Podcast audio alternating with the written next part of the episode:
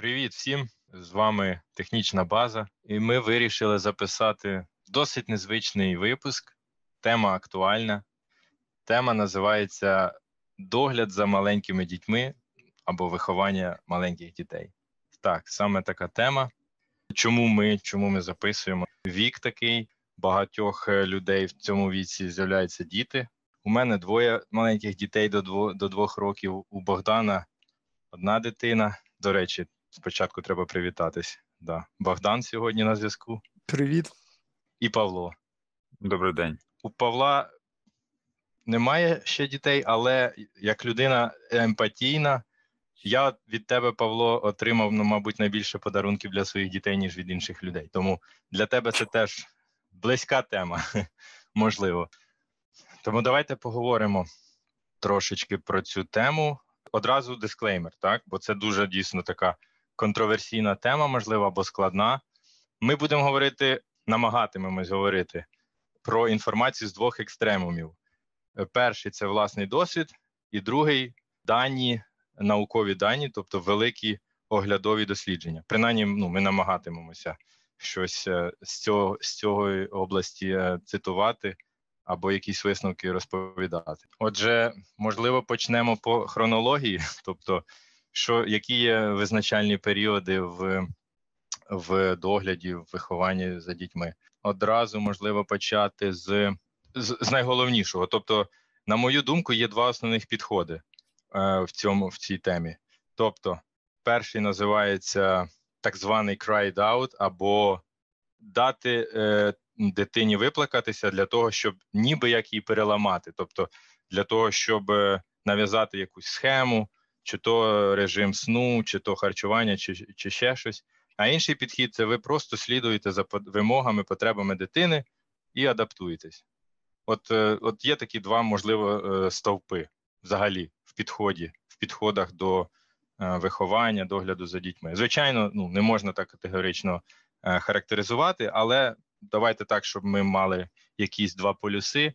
Від цього відштовхуватися. Взагалі, е, Богдан, що ти скажеш? Е, ти б так класифікував на ці два ну, підходи? так, так, також що люди підтримують різні думки. Є батьки, які дотримуються одного стиля, є батьки, які дотримуються іншого стиля, але, як ти сказав, це залежить від віку.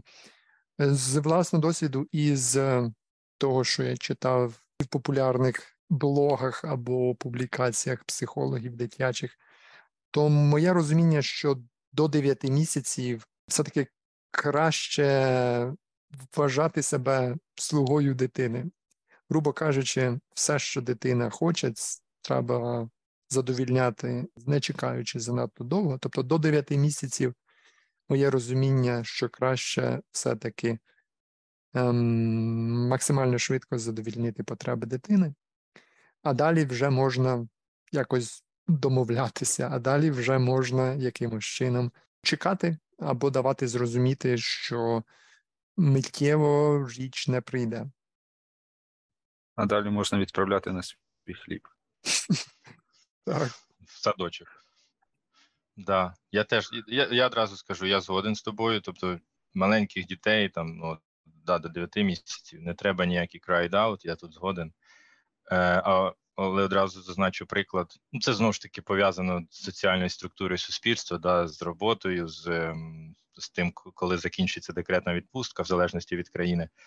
Але батьки змушені, наприклад, е, змінювати режим сну, форсувати дитину, щоб вона там лягала чи сама спати певний час, у зв'язку з. з Тим, що мамі, татові треба виходити на роботу да, через якісь там місяці вже після народження, і вже батькам вони не спроможні е, от просто задовольняти потреби дитині, бо їм банально треба йти на роботу. Тому, е, наприклад, деякі мої колеги ну да, застосовували самі цю техніку, тобто починали в день, тобто кладуть дитину саму спати, вона плаче, вони не заходять в кімнату.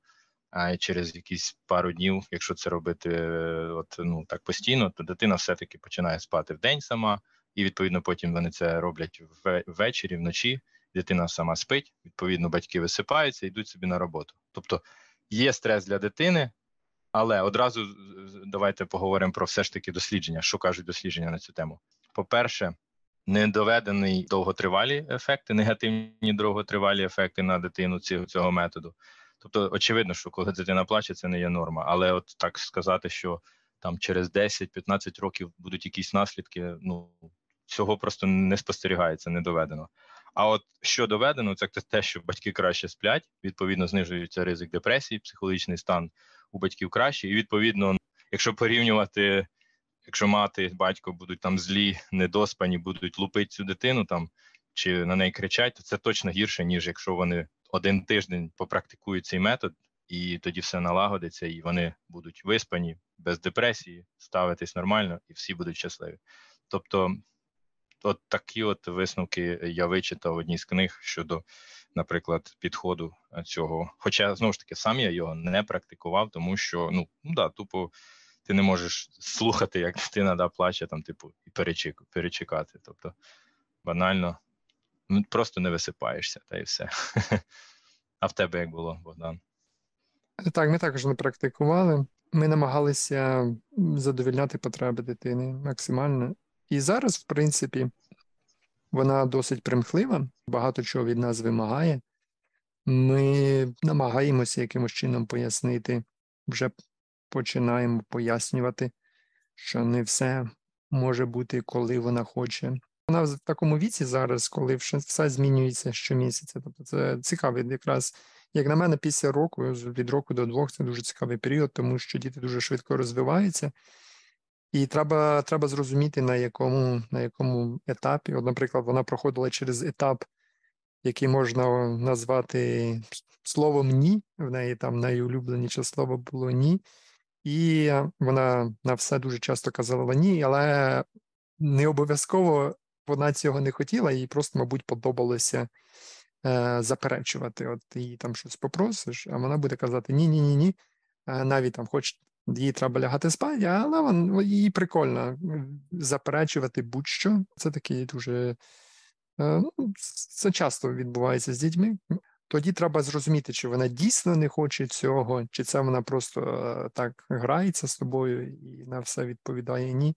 І якщо ти думаєш, що вона грається, тому тоді треба е, бути більше більш переконливим в намаганнях покласти спати чи годувати. Додам до того, що ти сказав, що все-таки діти, звичайно, дуже важко дивитися, коли діти плачуть, і хочеться задовільнити всі їхні потреби, але не забувайте про себе, тому що якщо ви будете щасливі і ви будете в нормальному стані, то це краще для дітей, ніж втомлені, знервовані батьки. Тому так, треба балансувати. Треба розуміти потреби дитини саме зараз, в цьому віці, в якому вона є. Тому що все да, все це змінюється. І ще пару слів, що кажуть дослідження про сон дітей. Дослідження демонструють, що тривалість сну у дітей різна, у різних дітей. Ось і це є поза зоною контролю батьків. Тобто, коли ви коли я спілкуюсь, коли люди спілкуються, у яких є діти з своїми друзями, колегами про їхніх дітей. Ну і там кожен розповідає, а моя дитина там лягає спати такий, часто є такий. Ти думаєш, вау, круто, там чи не повезло. І і, і теж, ніби як е, хочеться, щоб е, якось уніфікувати там сон дитини. Але виходить так, що ну з досліджень виходить, що все ж таки да, в дитини в різних дітей є різні потреби. Якщо це в межах в рамках допустимо е, тривалісті сну, то не потрібно там силувати в цей час лягати, прокидатись в певний час. Тобто не треба стресувати, ой, моя дитина там е, спить е, менше чи більше. Все налагодиться. Всі діти проходять етапи зменшення кількості годин сну в день. Також скільки разів дитина спить в день. Ця частота зменшується з, з часом. Тобто, спочатку там сплять три навіть рази в день, потім два, потім десь в два роки вже один, е, до двох років один раз і десь після трьох років до трьох років ще я не дійшов е, в своїх спостереженнях власних, але після трьох років кажуть, вже діти в день перестають спати. Давайте трішечки поговорили про сон. Що ми скажемо про харчування? Я не буду тут е, зараз е, починати багато розповідати там про грудне вигодовування. І тільки зазначу знову ж таки один висновок з, е, з оглядових статей, які актуальні. Ну бо звичайно є свої плюси і мінуси в тому, взагалі, коли починати е, годувати груддю там до якогось часу, чи там переставати. Єдине, що скажу, що грудне вигодовування точно знижує ризик раку грудей у жінок. Це те, що доведено наукою. А все решта, це вже ну, є свої плюси і мінуси. Е, Те, що ВООЗ рекомендує, то це як мінімум до 6 місяців е, вигодовувати груддю, е, наскільки мені відома ця інформація. На практиці знову ж таки соціальні фактори впливають на це. Тобто, якщо мама виходить на роботу, то це вже стає складніше, і ну і там і в садочку теж є свої нюанси. Тому є різні приклади, але в науці, в дослідженнях немає е, негативних е, висновків. Стосовно харчування з формулою штучної ну їжі, штучне молоко чи формула. ти кажеш, що наукові дослідження не показали негативного впливу. А як Так. щодо впливу на імунітет? Все-таки в грудному молоці є антитіла, Ем, чи, чи впливає це якимось чином на імунітет дитини, якщо вона не отримує антитіл від матері? Ну, однозначно, в грудному молоці є антитіла, тому що організм мами він виробляє антитіла до навіть антигенів, які дитина знаходить, тобто якісь там бактерії чи якісь там іногенні, е, ну, інші е, агенти. І потім передає ці антитіла з молоком. Тобто, однозначно, в теорії імунна система буде кращою, коли є грудне молоко. Але знову ж таки, це те, що я вичитав у дослідженнях. Може, це теж був bias там цієї людини, яка складала ці е, оглядове дослідження, яке робила, я не знаю. Але е, даних таких переконливих, що от діти на формулі там хворіють е, частіше, е, немає. Або дослідження було проспонсороване Nestle. Можливо, до речі, можливо. Я однозначно за. Ну, тобто, чим довше грудне вигодовування, тим краще, звичайно.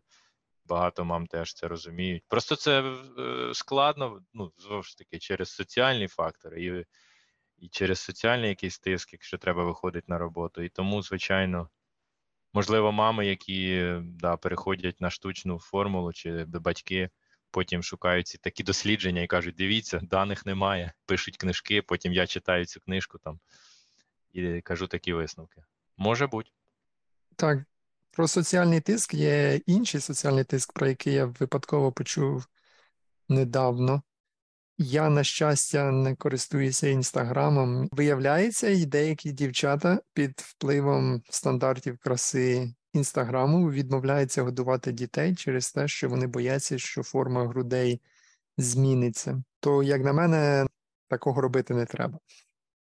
Якщо ви обираєте між ризиком втрати форми грудей і негодуванням вашої дитини, ем, це поганий вибір, і все-таки годуйте дітей грудним молоком, а не хвилюйтеся за ваш імідж в інстаграмі.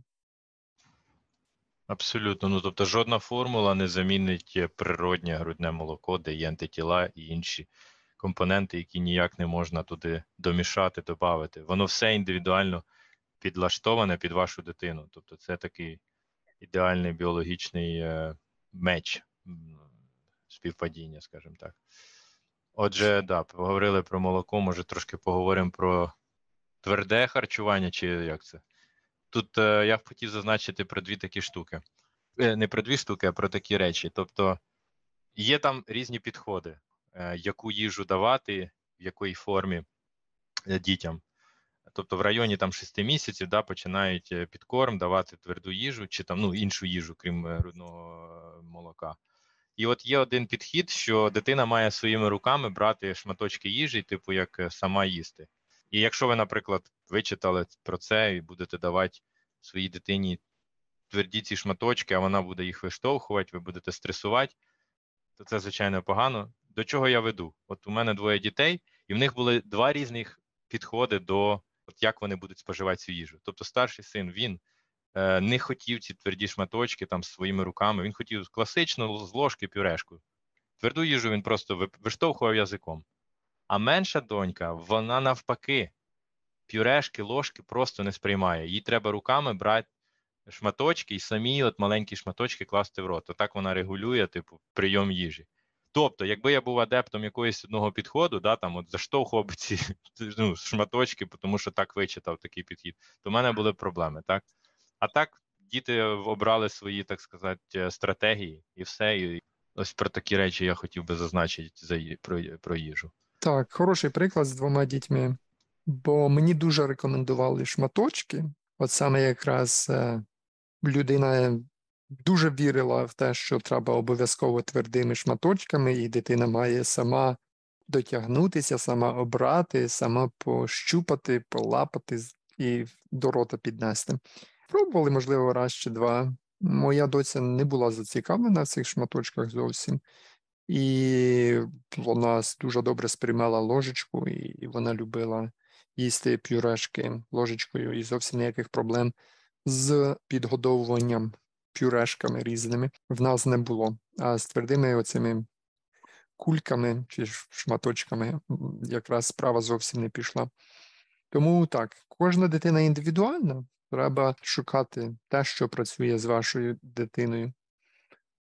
А що б ти сказав, які саме продукти треба внести в раціон харчування протягом там першого року, і, наприклад, в якій послідовності, чи це має значення?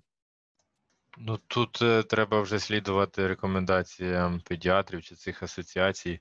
Там в кожній країні там є свої нюанси, але плюс-мінус, як я зрозумів, починати треба з овочів, тобто е, давати пробувати різні овочі, потім підключаються фрукти, і аж потім вже м'ясо, е, ну і інші продукти.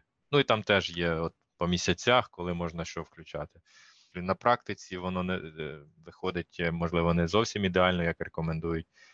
Е, Там, наприклад, знову ж таки, моя донька чомусь дуже любить м'ясо і менше любить от овочі. Хоча ну, це не ну, очевидно не зовсім нормально, тому що рекомендації, що треба багато їсти овочів на початку. Там, наприклад, також рекомендації, здається, до року не можна коров'ячого молока продуктів коров'ячого молока давати. Я не знаю, чи це залежить від країни. Може, це також, знаєте, ну, в різних регіонах у людей різна толерантність до лактози, і, можливо, рекомендації різні. Я це не знаю.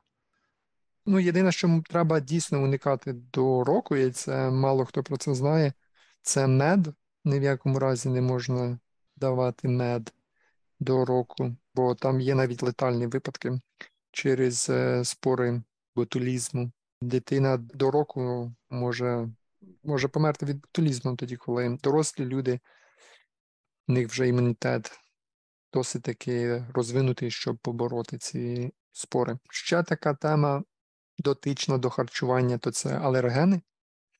Я колись цікавився цією темою, як так не зробити, щоб в дитини розвинулася алергія. І тут я єдину пораду дам, то це так, тема складна. е, Читайте, звертайте увагу на це все. Вона дещо контрінтуїтивна, тому що уникаючи алергени, ви створюєте підґрунтя для того, щоб у вашої дитини розвинулася алергія. Є хороша книга на цю там, здається, називається Кінець алергії. Я її прочитав. Вона написана британським лікарем, і е, його дослідження було розпочате після візиту в Ізраїль, коли він порівняв кількість різних алергій серед дітей в Ізраїлі і в Великобританії. Він він зрозумів, що щось не так з дієтою британських дітей. І потім, якщо коротко підсумувати, дуже спростити, то британські діти дуже часто отримували алергію через те, що їхні батьки так боялися алергенів, що вони ні в якому разі е, навіть не були присутніми в будинку. Тобто, грубо кажучи, ви боїтеся, ви знаєте, що арахіс може бути потенційно алергеном, тому ви уникаєте арахісу повністю. Але до вас в гості прийшов там друг, дядько, який десь там колись за кілька годин до візиту їв арахіс, в нього залишаються на долонях, е, там, можливо, на щічках якісь залишки арахісу, і при контакті з дітьми це може викликати алергію, тому що дитина зовсім ніколи не знала і не бачила, що таке арахіс. Тобто тема складна, але варта уваги. Єдине, що я тут не даю ніяких рекомендацій, але при тому, що просто уникати алергенів, насправді це не є оптимальною стратегією для уникнення алергії. Треба вводити алергени в потрібний момент в потрібних кількостях. Так, я теж згоден, що алергени, імунна система має знайомитися в ранньому віці для того, щоб не виникали алергії. І тут, до речі, я хотів би відзначити одне дослідження, зроблене в нашому інституті. Е, Воно полягало, висновки полягали в тому, що діти, які виростали е, в сільській місцевості на фермах, де от тварини, там їхні продукти життєдіяльності, вони менше хворіли в старшому е, або пізнішому віці на, на астму. Тобто вони там да, перезнайомлювалися з купою різних е, подразників, там рослини, пилок, бактерії е, в ранньому віці, і потім в них було менше проблем, ніж дітей, які росли е, в інших умовах. Я так розумію, там був натяк на діти, які росли в містах. Тобто, так, як мінімум, треба, мабуть, знову ж таки, не хочеться давати рекомендації, бо це дійсно складно, але треба, щоб дитина знайомилася з різними алергенами в ранньому віці. І тут е, теж така складна тема, от коли дитина бере на вулиці якесь, якийсь бруд, да? От як, е, я не знаю, чи це дійсно там заробить інфекцію, чи це буде буст, поштовх для розвитку імунної системи. Я з цим сам не розібрався, тому не буду нічого рекомендувати. Я додав би, можливо, з приводу цих всяких е, е, доступу до алергенів, доступу до різних збудників, до різного там бруду довкола. Е, Це не стосується дітей, але в принципі е, стосується в принципі імунної системи і е, її розвитку. Я колись дивився якісь влоги Men's Health, ну просто такі фонові відео, не те, що я там якимось адептом цих глянцевих чоловічих журналів. Просто мені було цікаво, вони роблять контент. А чому воно мені вискочило? Через те, що до цього я дивився якісь інтерв'ю Шварценеггера. В принципі, дуже неординарна людина і там, можливо, ікона нашого часу. Там не тільки через те, що він там атлет і спортсмен, а в принципі, дуже успішна людина. Там, в чому, будь-чому до чого він там, доторкався, до бізнесу, до політики. Так він розказував про свої тренування і про свою дієту. І, наприклад, він готував у відео, він готував шейк білковий, і він не брав порошок білковий очищений, він брав яйця, кидав їх у шейкер. Але прикол в тому, що він кидав, не розбивав яйця в шейкер, він просто їх кидав в шейкер. Тобто, так як він, він їх купив в магазині, і він їх так, так і кидав, типу, і питає, для чого? Типу, ну там же купа є різних збудників, і от я так собі дражню свою імунну систему треную. Або також був нарізка, як він там був в тренажерному залі. Це ще було до коронавірусу. Він каже: ну я іноді теж можу подразнити е, свою імунну систему і просто там лизнуть гантелю, яку там до цього до цього до, до якої до цього торкалося, я не знаю, там сотні людей з різних е, з різних місць. Тобто так людина собі заносила різні подразники, різні збудники в якихось, можливо, контрольованих е, кількостях. Тому цей доступ до подразників важливий, мабуть, не тільки в дитячому віці, а й в дорослому. Принаймні, така от кейс успішної людини, яка тим займалася, він є, має місце. Це Можете про це щось сказати? Да, це цікавий приклад. Але от знову ж таки, коли ми робимо висновки, то візьмемо ж того Шварценеггера, людина успішна і багата. Доступ до, я не знаю, до всіх там можливостей американської медицини, страховок. І важко сказати, він здоровий, тому що в нього є от такі можливості. Там, якщо якась буде інфекція, він одразу там вилікується, бо він у нього є доступ. Чи він дійсно імунізувався і він е, цей підхід правильний? От в чому проблема висновків, які стосуються здоров'я на прикладі от, е, успішних кейсів, наприклад. Але це цікаво, однозначно. Я прокоментую, скажу відразу: не робіть так. І в ширшому значенні це типова наша еволюційна психологія, поведінка, яку, яка пояснюється дуже просто з точки зору еволюційної психології. Ми колись дивилися у вікно на нашого сусіда, якщо в нього трохи врожай кращий, е, нам треба було робити так само, як наш сусід.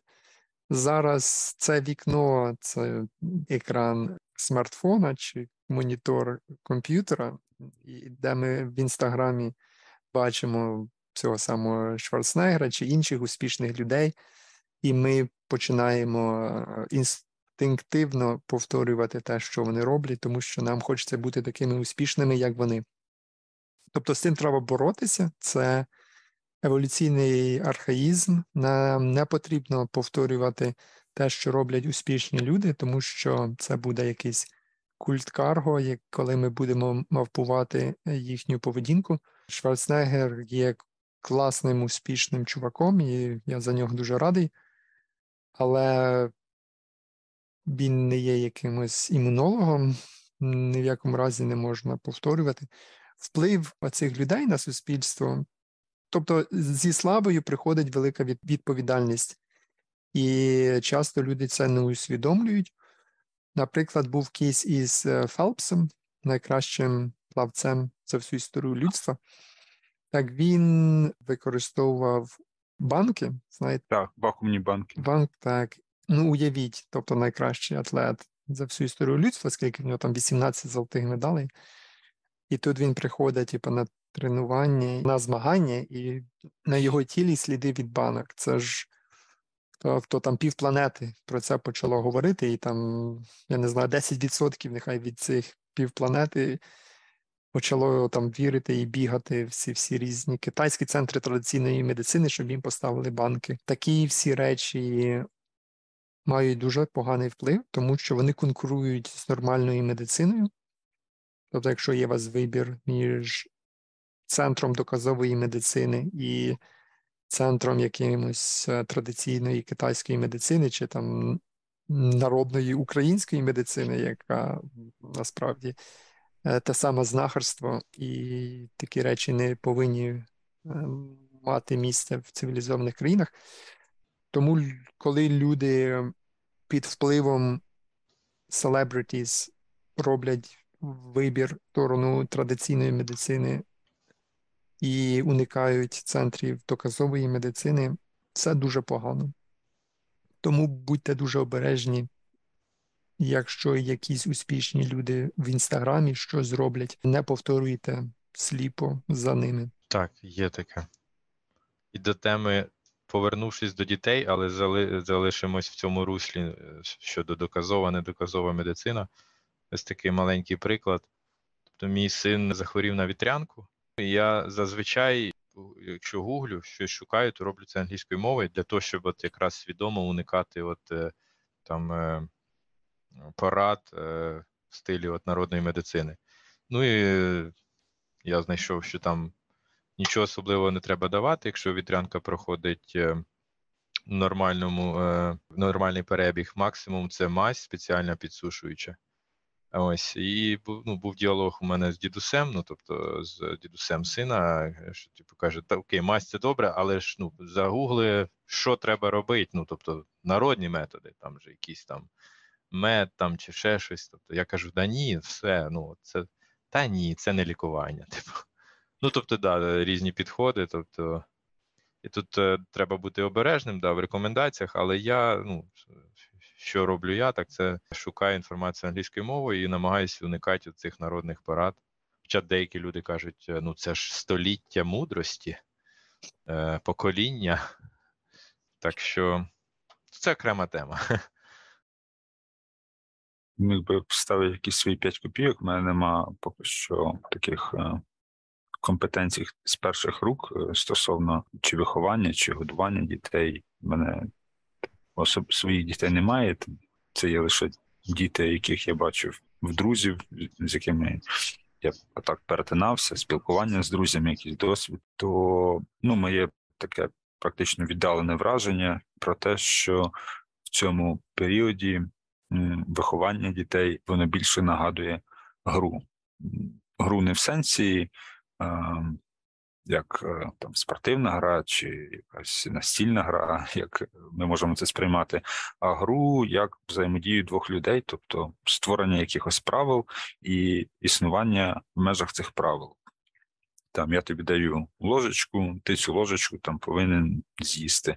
Якщо ти там відвертаєшся, я цю ложечку там знову ж там направляю до твого рота. І оцей ігровий механізм він закладений в дітях е, практично із самого народження. Тобто в них не так багато способів взаємодії із світом через е, те, що вони не народжуються з сильно розвиненим мозком, але е, ігровий механізм це один із тих небагатьох механізмів, яким вони можуть подавати якісь сигнали чи сприймати якісь сигнали від батьків чи оточуючих. Є таке, це ніби дійсно як гра. До речі, я не завжди виграю в цій грі, коли своїм сином граю. Чи то я інколи здаюся, чи це неправильно. Ну, ну, тобі треба, мабуть, писати правила до цієї гри. або... Да.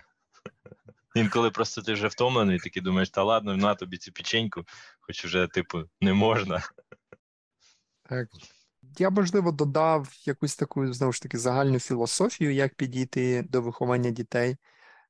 Я дивлюся на свою доцю, і знову ж таки, якщо дивитися на неї з точки зору математики, як якийсь black box, так це там чорний ящик, і в нас є якась функція. Тобто вона спостерігає зовнішній світ, вона робить якісь висновки, вона реагує на зовнішній світ. То дуже цікаво спостерігати, як вона переймає все за мамою, за татом, за дітьми в, дитячому садочку.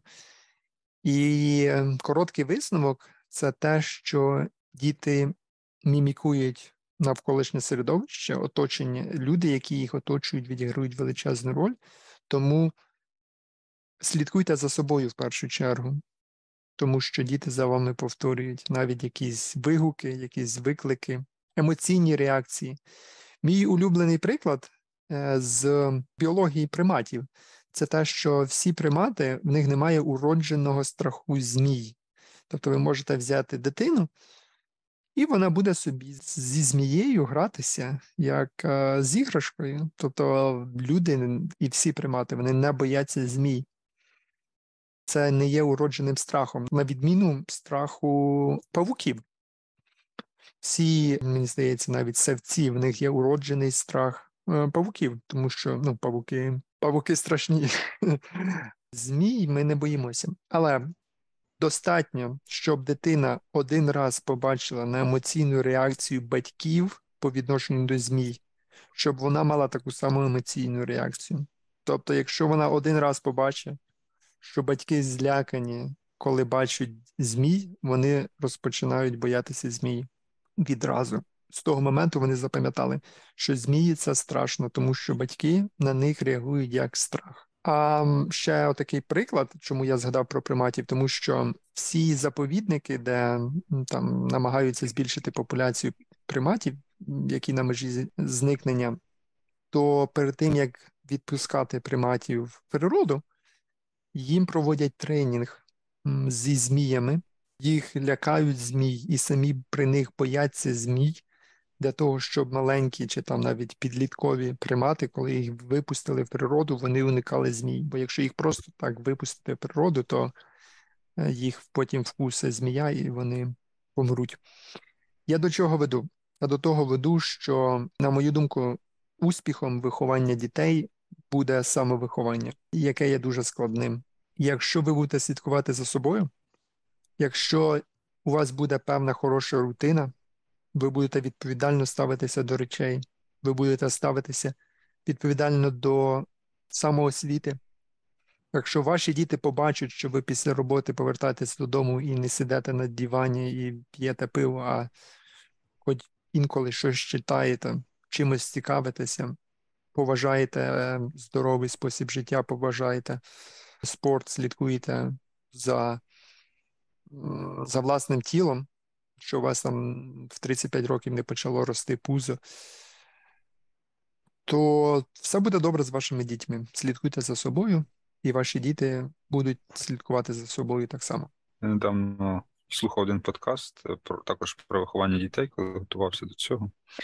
То там такий висновок був: виховання дітей потрібно починати за 20 років до їх народження. Першу чергу виховання дітей це виховання себе. Ну, Так. В першу чергу. Так, всі рекомендації до теми дисциплінування, більш конкретна тема, коли дитина там поводиться погано, то всі рекомендації да, зводяться до того, що треба давати приклад, залишатися спокійним. Коротше кажучи, це складно. Тому в теорії, да, це дуже це все правильно і так треба робити, але на практиці це дійсно дуже складне завдання. Пам'ятати, що в першу чергу дитини мають дисциплінувати себе, а не дитину. Це складна тема, і я б сказав би, першим кроком до покращення цієї теми це буде визнання проблеми. І, на жаль, в українському суспільстві є дуже багато проблем, і ем, тут проведу паралель з росіянами, тобто всі росіяни, навіть ліберальні, вони становлять екзистенційну загрозу для українців, поки вони не визнають цього. Бо навіть якщо він, наприклад, зараз проти Путіна, але він є носієм цієї культури, то, на жаль, в українцях так само є багато проблем, е, проблем з поганим ставленням до жінок, проблем з сімейним насильством, проблем з неповагою до дітей. Е, тому нам треба звертати увагу на те, як до нас колись ставилися батьки, діди, як до нас ставилися в школі, вчителі, як ми ставилися один до одного, і зробити висновки і не повторювати помилок минулого. Так, ми поговорили про декілька важливих підтем, і я б ще хотів додати декілька речей. Давайте по тезово. Це також висновки з з оглядових досліджень, тобто, щоб було зрозуміло, що це ну, да, більш такі е, висновки зроблені на основі е, широкої виборки, тобто досліджень на великій виборці. Отже, давайте що стосується, наприклад, телевізора і впливу на розвиток дитини. Є декілька ідей про те, що якісь певні навчальні програми можуть бути корисними для дитини. Дослідження показують, що до віку двох років телевізор, ну і власне ці от мультики розважальні чи навчальні, до е, двох років вони не мають жодного позитивної, е, позитивного впливу на дитину. Вони вже починають відігравати якусь позитивну роль, починаючи з трьох років. Тобто, от, для старших дітей. Тобто, якщо маленька дитина дивиться телевізор, то це вже більше для того, щоб у батьків були вільні руки, а не для розвитку дитини. Це що стосується телевізора. Декілька слів про садочок. Про догляд за дітьми, де це робити, хто це має робити. Що кажуть дослідження з того з приводу, коли е, і куди краще віддавати дитину?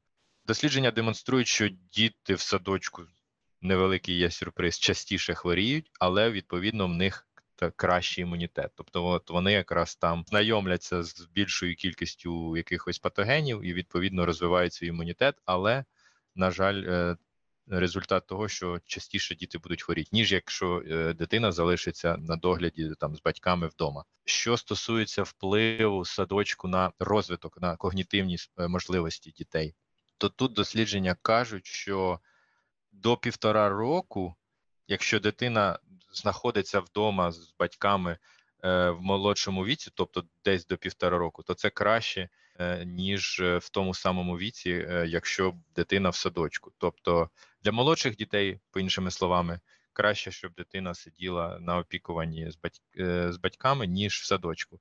Це якщо ми говоримо про ефект на когнітивні здібності в районі.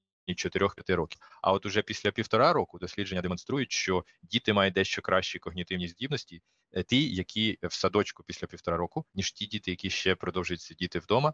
Е, це знову ж таки, якщо ми беремо е, як результат когнітивні можливості в віці 4-5 років. Ось такі от дані. Звичайно, це така суха наука, можливо, на практиці треба робити те, що краще дитині. Тобто кращий садочок буде кращий е, варіантом, ніж там погана няня чи батьки, які дуже зайняті, і навпаки, там, якщо ті, хто сидять з дітьми, дійсно вкладаються, це звичайно краще навіть після півтора року, ніж якийсь там середній чи поганий садочок, тому що там є теж е, свої нюанси. Ти маєш щось додати, Богдан, на цю тему? Садочок проти того, проти дому? Ти розказав про зовсім малих дітей. Так, це складна тема.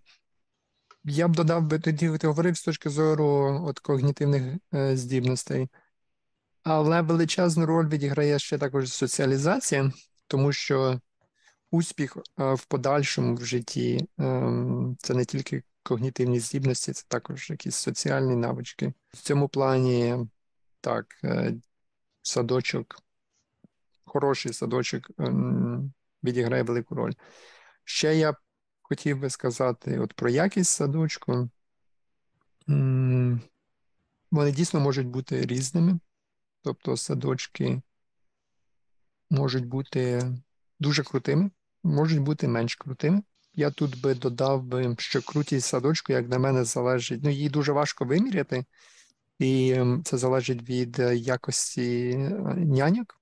А якість няньок в першу чергу залежить від того, наскільки вони розслаблені. Я б сказав би це так. Я навіть не знаю, як це правильно характеризувати. Тобто, якщо у вас нянька, в якої в житті все погано, і вона якась нервова, тривожна, навіть якщо вона там прекрасно пройшла курси няньки і все таке, але якщо вона постійно тривожна, то знаходитися навколо дітей ну, це менш оптимально, ніж няньки, які впевнені, впевнені в собі, впевнені в завтрашньому дні, які розслаблені, які, скажімо так, достатньо розслаблені, щоб насолоджуватися проведеним часом з дітьми. Це такі речі, які дуже важко виміряти, і ну, це майже як якесь якісне вино. Так? Це, тобто, Його зрозуміти треба тільки коли ти там побачиш кілька варіантів. І садочки, садочки дуже важливі. Я б тут просто ще б, можливо, зробив би якийсь анонс майбутніх тем, які мене цікавлять, і майбутніх подкастів, які, я надіюся, ми запишемо. Я хотів би записати подкаст на тему еміграції і імміграції і розглянути кейси кількох країн, які є дуже успішними в залученні висококваліфікованої робочої сили.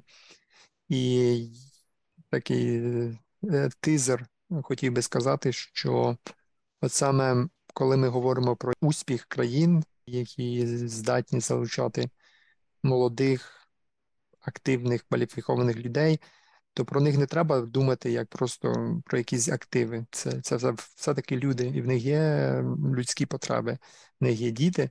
Дітям треба знаходити садочки, і от саме, якщо ви подивитеся на ті міста, які успішні в залученні хороших висококваліфікованих людей, то ви подивитеся, якої якості там є дитячі садочки. Тому не забуваємо про соціальну складову, тому що насправді в кінці кінців успіх держав вимірюється успіхом окремих е, людей, а в людей є людські потреби. Тому садочок важливіший, ніж вам здається. І давайте наостанок, е, як вишенька на тортик, пару слів про вакцинацію дітей. Вакцинація взагалі це може бути теж окремою темою подкасту, але давайте, так як ми говоримо про дітей, то скажемо, що, по-перше, немає жодного зв'язку між вакцинацією і аутизмом. Це треба зазначити, бо ще, можливо, є люди, які на це посилаються. Тобто, це вже доведено. Ну і вакцини, користь від вакцин е, більша, ніж можливі рідкі, рідкісні, незначні е, побічні чинники, як там алергії чи підвищення температури. Тобто, однозначно, і користь вакцин е, набагато перевищує ці на, надзвичайно малі е, негативні можливі чинники. Тому треба вакцинувати дітей. Е, Ну так, це варто зазначити в нашому цьому епізоді, правильно? Так. Про вакцини я ще додам. Є така цікава думка, яка здавалася прийнятною для багатьох батьків. Це те, що добре, от вакцини ми погоджуємося, що вони корисні, але моя ж маленька дитина, її там шпигують е, десятком вакцин протягом перших двох місяців життя. Це дуже погано, це можливо дуже величезний стрес. І є така альтернативна думка, що добре, ми може вакцинуємо дітей, але давайте цей графік розтягнемо в часі. І, і на диво багато людей е, вірять в цю напівтеорію змови. Е, що, можливо, вакцини ну не зовсім такі, тобто не викликають аутизм, так, так, але все ж таки це стрес для дитини. І багато батьків, на жаль, вірять в таку річ, яку б здавалося о, та нічого поганого нема, ми просто розтягнемо часі, бо наша ж дитина така маленька, тут її такою великою голкою проколюють, та ще й туди такий сильний препарат в мою мою маленьку е, красуню будуть зараз е, впихати. Тому так не купуйтеся на оці заклики якихось там мам у Фейсбуці, які будуть казати оцю проміжну думку, що добре, вакцинуйте, але розтягуйте в часі, тому що є певний графік, його треба дотримуватися, і е, відсовування в часі вакцинації це додатковий ризик вашій дитині, який ну, можна уникнути. Це по-перше. А по-друге, запам'ятайте не тільки в цьому конкретному випадку, але в принципі в вашому житті буденному, коли ви приймаєте якесь рішення, ніколи не приймайте рішення, яке буде, буде середнім між двома можливими варіантами, тому що якщо у вас один варіант об'єктивно оптимальний, а другий хибний, то якщо ви зробите середнє арифметичне, то у вас буде неоптимальний варіант, то ви приймете рішення, яке не є найкраще для вашої дитини. Тому слухайте рекомендації лікарів, не читайте якихось людей в інтернеті. Є таке. Промови теж є певний вік, коли дитина має заговорити, чи ну, починає говорити, і скільки слів вона говорить, е, що там дані показують, що дівчатка в середньому швидше починають говорити. Також е, кажуть, що двомовні діти починають пізніше говорити. Ти, до речі, це помічаєш? Так. Бо бо в мене син так, е, він якось менше слів говорить, ніж його однолітки, ніж його колеги в садочку. Набагато менше. Але я не хвилююсь, бо я розумію, що це дійсно от фактор того, що мозок має там десь дві різні мови сумістити, але потім він автоматично буде знати більше вже мов. З мовами це дійсно складне питання, яке заслуговує там окремої е, теми. Але слідкуйте за чистотою мов. Ми всі народилися в двомовному середовищі. Але на відміну від, наприклад, нас, нашого покоління, ну мене, наприклад, моєї комірки, ми слідкуємо. Тобто, один батько, тобто one parent, one language. Мама однією мовою, батько іншою мовою, садок третьою мовою, ми четвертою мовою. І ще є п'ята і шоста, про яку взагалі не варто згадувати. Тобто, в нас найунікальніша мовна ситуація серед будь-кого, кого я взагалі десь чув на планеті Земля. Особисто не знаю. Ну, Звичайно, є люди в таких схожих ситуаціях. Але ну, виходить непогано поки що. Особливо нема на що жалітися. Але на відміну від моїх батьків, які хоча б, ну, мається на увазі, вони україномовні обоє були, звичайно, але ми всі народилися там в 80-х, 90-х, де існувало дві мови, через те, що турно батьки були обмежені, вони не розмежовували чітко російську мову від української. Тобто говорили українською, почули російське слово, вставили російське слово, а діти не розуміють. От Якщо ви, до речі, почитаєте е, Чомського, який є дуже поганим політиком, але дуже класним лінгвістом, так е, його є така цитата, що існує всього одна мова в світі, людська мова. І от е, так воно і є. Ну, насправді це складна тема окрема. Але для вашої дитини існує єдина мова. Це мова людей. От люди, люди говорять якось між собою, і там дитина спостерігає за цим. І вона не розуміє, що це там одна мова, це інша мова, і, і, і дуже природньо змішувати мови. І з цим треба боротися. І на відміну від України, в якій не борються з чітким розмежовуванням мов, а просто змішують і утворюється суржик як таке явище, то за цим треба слідкувати і мінімізувати по максимуму уникати змішування мов. А для цього треба чітко говорити там однією мовою з одним батьком, там мати має говорити своєю мовою і е, не змішувати, тому що змішування воно природнє, але треба боротися. Знову ж таки, це треба боротися з собою і дисциплінувати себе, бо інколи найпростіше сказати те слово, яке ось на язиці лежить, так? Але ні. Зупиніть себе, подумайте і згадайте слово тією мовою, якою потрібно. Супер.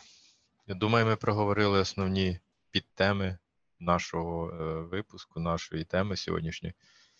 Так що, якщо в когось є якісь думки е, інші, то, будь ласка, давайте знати, коментуйте, будемо дискутувати і записувати інші епізоди. До зустрічі. Дякую за увагу. Дякуємо всім. Окей. Бувайте. Давайте.